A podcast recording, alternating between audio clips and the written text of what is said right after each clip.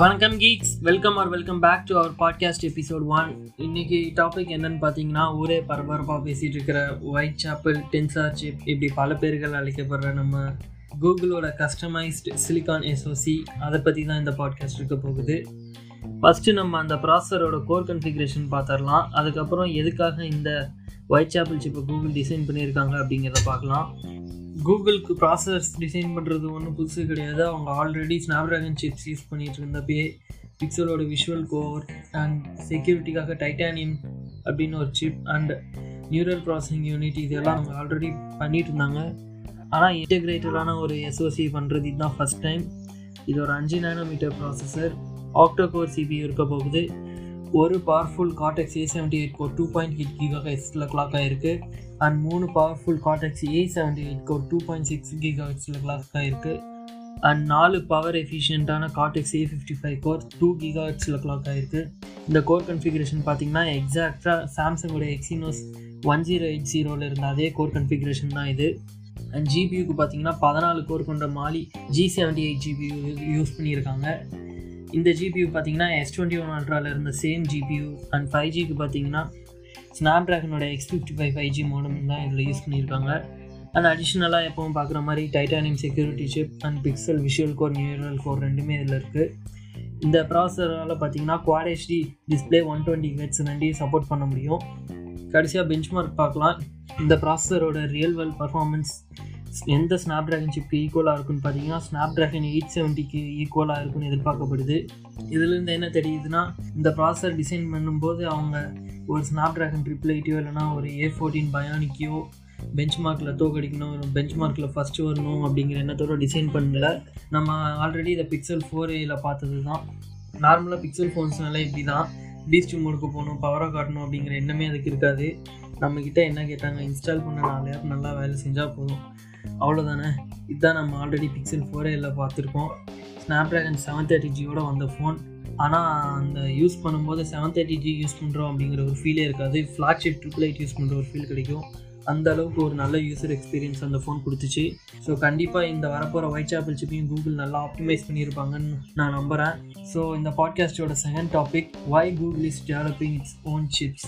Google ஏன் மார்க்கெட்டில் already இருக்கிற ஸ்னாப்ட்ராகன் சிப்பையோ எக்ஸினோஸ் சிப்பையோ யூஸ் பண்ணாமல் சொந்தமாக இந்த ஒயிட் சாப்பல் சிப்பை டிசைன் பண்ணுற முடிவுக்கு வந்தாங்க அப்படிங்கிறத பற்றி பார்க்கலாம். ஸோ அதுக்கு ஆன்சர் சிம்பிள் தான். ஏன்னா அவங்களால பிக்சல் டிவைசஸ்க்கு அவங்க சொந்த சிப் யூஸ் பண்ணால் லாங் ரனுக்கு அப்டேட்ஸ் அண்ட் செக்யூரிட்டி பேச்சஸ் கொடுக்க முடியும். நீங்கள் ஆல்ரெடி பார்த்துருப்பீங்க, கூகுள் வரப்போகிற பிக்சல் சிக்ஸ் அண்ட் சிக்ஸ் ப்ரோக்கு அஞ்சு வருஷத்துக்கான மேஜர் அப்டேட்ஸ் ப்ராமிஸ் பண்ணியிருக்காங்க. ஸோ அதுக்கு காரணம் அவங்கள சொந்த சிப் யூஸ் பண்ணுறது தான். ரெண்டாவது பார்த்தீங்கன்னா இமேஜ் ப்ராசஸிங். கூகுளோட அந்த பிக்சல் லைனப்பே அதோட கம்ப்யூட்டேஷனல் ஃபோட்டோகிராஃபிக்கு பேர் போனது, அதை அடிச்சிக்க இன்னி வரைக்கும் ஆளே கிடையாது. ஸோ அதனால் Pixel six and six pro ஃபோன்ஸோட கேமரா எக்ஸ்பீரியன்ஸ் நெக்ஸ்ட் லெவலில் இருக்கும் போது அதில் டவுட்டே கிடையாது.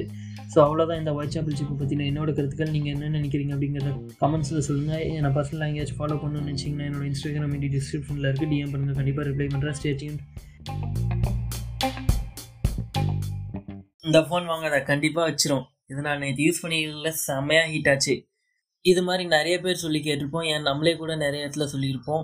பேசிக்காக ஃபோன்ஸ் ஏன் ஹீட் ஆகுது, graphite vapour chamber liquid cooling இதெல்லாம் என்ன, எப்படி ஓவர் ஹீட்டிங்கை கண்ட்ரோல் பண்ணுறது, இதெல்லாம் பற்றி இந்த பாட்காஸ்ட்டில் பார்க்கலாம். ஹே கீக்ஸ், நான் உங்கள் ஹோஸ்ட். கேட்டதுக்கப்புறம் ஆடியோ பிடிச்சிருந்தா மறக்காமல் ஹார்ட் அண்ட் சப்ஸ்கிரைப் ஐக்கான்ஸை ப்ரெஸ் பண்ணுங்கள். இப்போ டாபிக்குள்ளே போவோம்.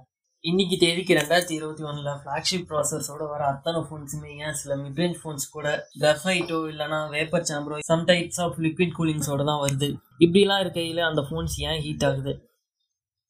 ஃபஸ்ட்டு லிக்விட் கூலிங்னா என்னென்னு பார்த்துடலாம். பேசிக்காக லிக்விட் கூலிங் அப்படிங்கிறது ஒரு காப்பர் பைப், அதோட ஒரு எண் வந்து ஸ்ட்ரெயிட்டாக ப்ராசஸருக்கு மேலே இருக்கும், இன்னொரு எண் வந்து ஃபோன்லேயே இன்னொரு இடத்துல இருக்கும்.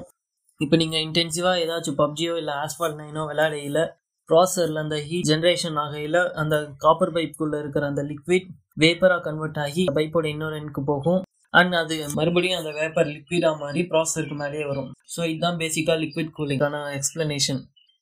இப்போ நீங்கள் ஃபோனுக்கு வெளியே ஹீட் ஃபீல் பண்ணுறதுக்கு காரணம் அந்த இன்டர்னல் ஹீட்டை வெளியே தள்ளுறதுனால. ஃபோனில் ஹீட் கம்மி பண்ண ரெண்டு வழி இருக்குது. ஒன்று, இந்த மாதிரி some kind of liquid coolings use பண்ணுறது, இல்லைனா உள்ளே உள்ள சீப்பே ஹீட் ஆகையில் பர்ஃபார்மன்ஸை கம்மி பண்ணுறது. இதை தான் நம்ம த்ராட்லிங் அப்படின்னு சொல்லுவோம். இன்றைக்கி தேதிக்கு எந்த ஆப்போ கேமோ ஸ்னாப்ட்ராகன் ட்ரிபிள் எயிட்டோட ஃபுல் பொட்டென்ஷியலையும் யூஸ் பண்ண போகிறது கிடையாது. பட் மிட் ரேஞ்சஸில் இந்த ப்ராப்ளம்ஸ் நிறையவே இருக்குது. ஸ்டார்டிங்கில் கேம் விளையாடையில் எந்த பிரச்சனையும் இருக்காது. அரை மணி நேரமோ ஒரு மணி நேரமோ கண்டினியூஸாக விளையாடையில் ஃபோனில் ஹீட் பில்டப் ஆகும், அப்படியே லாக் ஆகவும் ஆரம்பிக்கும். இதுதான் பேசிக்காக த்ராட்லிங்னு சொல்லுவோம். ஓகே, நம்ம இப்போ அதெல்லாம் விட்டுட்டு ஒன் ப்ளஸோட கதைக்கு வரலாம். நார்டு டூ ஏன் வெடிச்சுது? நிறைய பேர் இதை தெரிஞ்சுக்கிறதுக்காகவே இந்த பாட்காஸ்ட்டை கிளிக் பண்ணி வந்திருப்பீங்க. நான் ஏற்கனவே சொன்ன மாதிரி தான், ஃபோனில் ஹீட் பில்டப் ஆகையில் ஒன்று ஹீட்டை வெளியே தள்ளணும், இல்லைனா இல்லைனா உள்ளே உள்ள சிப்பே கம்மியாக ஹீட் ஆகணும். இதுதான் நான் முதல்ல பார்த்தோம் இல்லையா. ஆனால் நார்டு டூவில் கதையே வேறு. அந்த ஃபோனோட ஓனர் வந்து சைக்கிளிங் போயிட்டு இருந்திருக்காரு.